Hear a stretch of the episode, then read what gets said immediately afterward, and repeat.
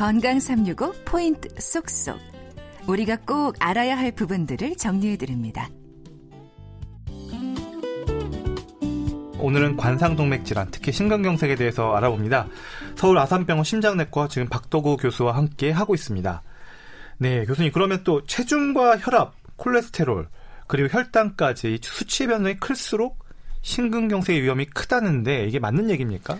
네, 맞는 얘기입니다. 이제 여러 연구 결과에서 이런 얘기들이 나왔는데 체중이 갑자기 는다든지 콜레스테롤이 갑자기 증가하든지 당뇨가 있는 분들 혈당이 갑자기 증가하게 되면 심근경색의 발생률이 한 1.5배에서 많게는 2배 정도 그렇게 증가한다고 여러 이제 연구 결과에서 나오고 있습니다. 그러니까 갑작스런 변화를 의미 있게 보는 건가요? 맞습니다. 네. 또 심근경색으로 인한 가슴 통증, 협심증과 비교할 때 훨씬 더 심하고 오래 지속된다고 들었는데요. 심근경색은 아주 좀 다른 그런 특징이 있습니다. 협심증 같은 경우는 이제 움직이거나 갑자기 계단을 올라갈 때 뻐근한 증상인데, 심근경색은 통증이 갑자기 시작돼서 보통 막 30분, 20분. 대부분 환자분들이 정말 죽을 것 같은 통증, 이 가슴이 막 벌어지는 통증, 이게 너무 아파서 이러다 정말 죽겠구나 그럴 정도로 아주 극심한 통증을 느끼게 됩니다. 그럼 궁금한 게요, 이 죽을 것 같은 통증의 시간을 견디면 어느 순간 이 통증이 사라지는지도 궁금하고요. 이제 사실은 그 정도면은 보통 병원으로 오게 되죠. 너무 아파서 오기 때문에 이제, 근데 그렇게 해서 이거 견뎌서 이제 좋아지는 분들도 있으신데, 좋아지는 게 아니라 그분들은 심근경색이 운 좋게 지나가게 되는 거죠. 그래서 나중에 외래에서 오거나 입원을 하게 되면 그 심근경색을 크게 맞은 흔적이 그대로 있게 되는 겁니다. 어떻게 보면 운이 좋은 거죠. 그런 그러면 이런 심근경색이라는 통증이 왔을 때는 이 통증 완화하기 위해서 환자가 할 수 있는 방법은 없는 건가요? 보통은 저희가 이제 환자분들한테 협심증으로 다니시는 분들이 보통 협심증은 한 70% 이렇게 막히신 분들인데, 심근경색은 100% 막혀서 그때부터 심장 근육이 막 죽기 시작하는 시기거든요. 그러니까 이제 통증이 시작될 수밖에 없는 거죠. 그래서 보통은 우리가 혀 밑에 넣는 약을 넣어서 통증이 한 3번까지 했는데도 안 가라앉으면 바로 응급실로 오라고 얘기를 합니다.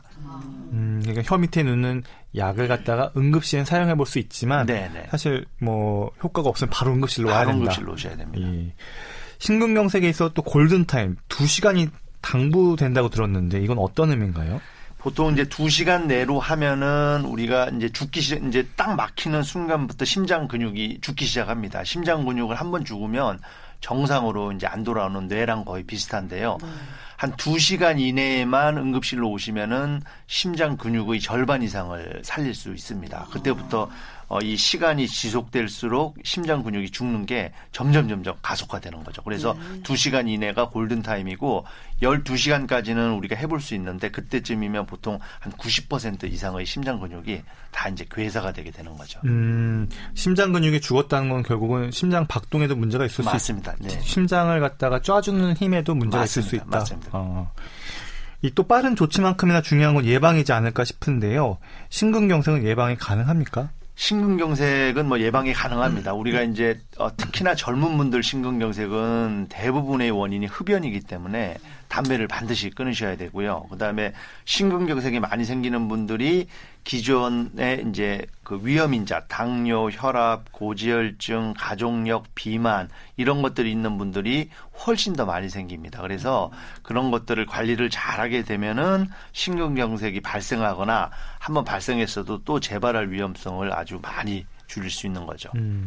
그럼 심근경색의 고위험군이 따로 이렇게 있는 건가요? 네, 크게 3가지, 3대 요인, 5가지 요인이라고 하는데, 대표적인 게 흡연, 그다음에 고혈압, 그다음에 당뇨, 그다음에 고지혈증, 그다음에 가족력이 있는 분들이 또 이것도 많이 생깁니다. 그래서 어머니, 아버님이 심근경색을 앓았거나 협심증을 앓으셨다 이러면 자제분들이 그 질환이 발생할 가능성이 굉장히 높습니다.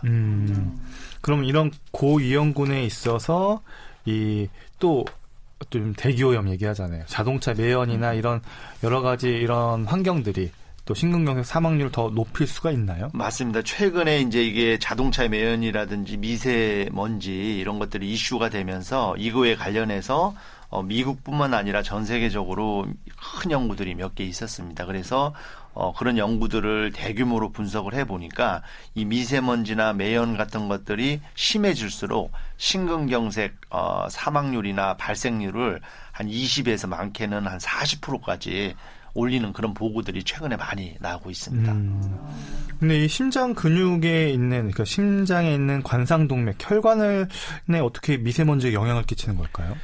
이제 그게 이제 혈관 내로 막 들어가거나 그러진 않는데요. 이제 그런 것들이 쌓일수록 우리 몸에 쉽게 이제 노폐물이 쌓이는 거죠. 그렇기 때문에 여러 가지 우리 몸에서 밸런스가 깨지게 되고 그런 이제 우리 몸에 축적이 되는 미세먼지들이 동맥경화를 더 악화시키는 그런 어떤 트리거 포인트로 작용을 해서 이런 동맥경화증이라든지 심근경색의 발생률이 이제 올라가게 됩니다.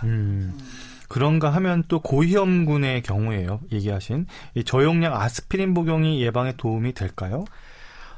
그래서 이제 고위험군 이게 아직도 논란이 되는 부분이 많습니다. 그래서 벌써 한 20년, 30년 전부터 이거에 있어서 많은 연구가 있었는데 한번 심근경색을 앓거나 협심증이 있는 분들은 우리가 2차 예방이라고 하는데 아스피린을 반드시 써야 되는데 그냥 고위험군 고령이라든지 당뇨나 고혈압만 있는 분들이 아스피린이 효과가 될까? 이거에 대해서는 아직도 많은 논란이 있습니다. 연구도 많은데 최근에 나온 여러 연구들은 또 이게 전혀 효과가 없다. 이렇게 출혈만 증가하고 효과가 없다. 이렇게 나오는 연구가 많아서 이 1차 예방, 어떤 이벤트가 없었던 분한테 아스피린을 쓰는 거는 아직도 논란의 여지가 많습니다. 그러니까 확실하게 협심증이나 아니면 심근경색을 앓았던 분에게 이 저용량 아스피린을 쓰는 건 분명히 확립돼 있고 맞습니다. 분명히 근거가 있는 얘기지만 네네. 이런 거 없이 그냥 고위험군, 흡연하시는 분이나 고혈압이나 이런 아스피린을 쓰는 거에 대해서는 여전히 논란이 맞습니다. 많다. 맞습니다. 그럼 논란이 많은 와중에서 네.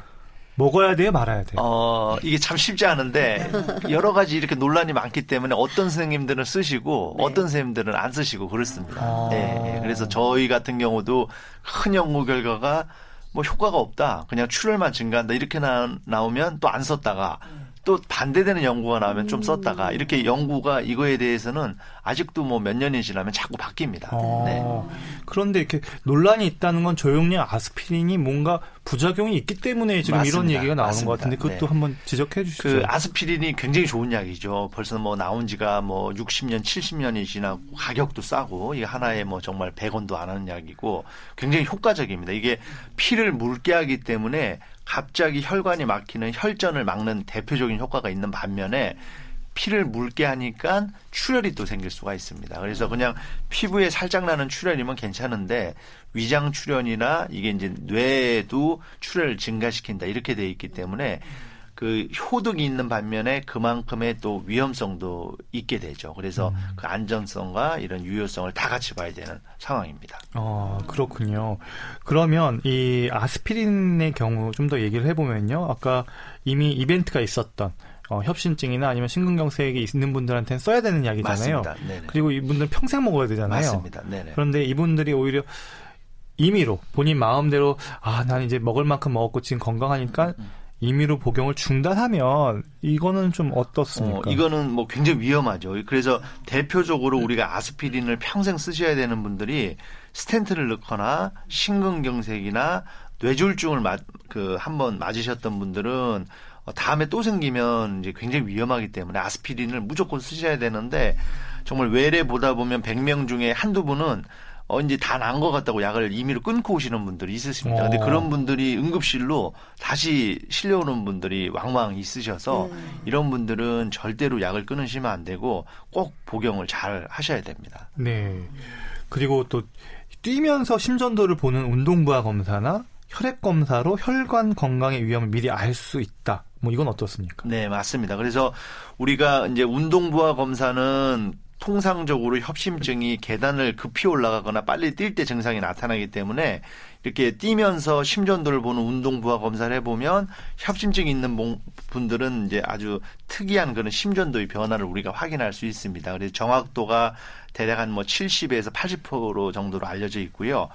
혈액 검사로 우리가 혈액 건강을 볼 수 있는 거는 콜레스테롤이나 당뇨라든지 여러 이런 수치들을 보게 되면 이분이 혈관의 상태가 어떻겠구나 하고 가늠을 하는 거죠. 그래서 고지혈증이 있거나 당뇨가 있는 분들은 그만큼 혈관 상태가 안 좋다고 할 수 있습니다.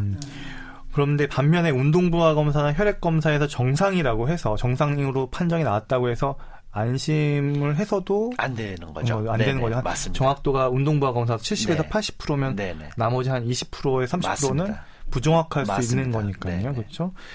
그럼 더 확실한 거는 심장 혈관 CT일까요? 이제 100% 확실한 거는 조영술인데 직접 그 혈관을 뚫어서 거야. 보는. 근데 이제 그런 분들이 증상이 애매한 분들을 다 그렇게 할 수는 없기 때문에 우리가 바늘로 찌르지 않고 하게 되는 검사들, 이렇게 운동부하 검사나 핵의학 촬영이나 CT 검사 이런 거를 이제 순차적으로 하게 됩니다. 그리고 이 고혈압 결국은 이제 보면은요, 심장에 대해서는 고혈압이나 당뇨, 비만과 같은 이런 위험 인자들을 잘 관리하고 혈관을 보호할 수 있는 어떤 자구책, 노력이 중요하다는 생각을 다시 한번 하게 됩니다. 네. 예. 건강365 포인트 속속이었습니다.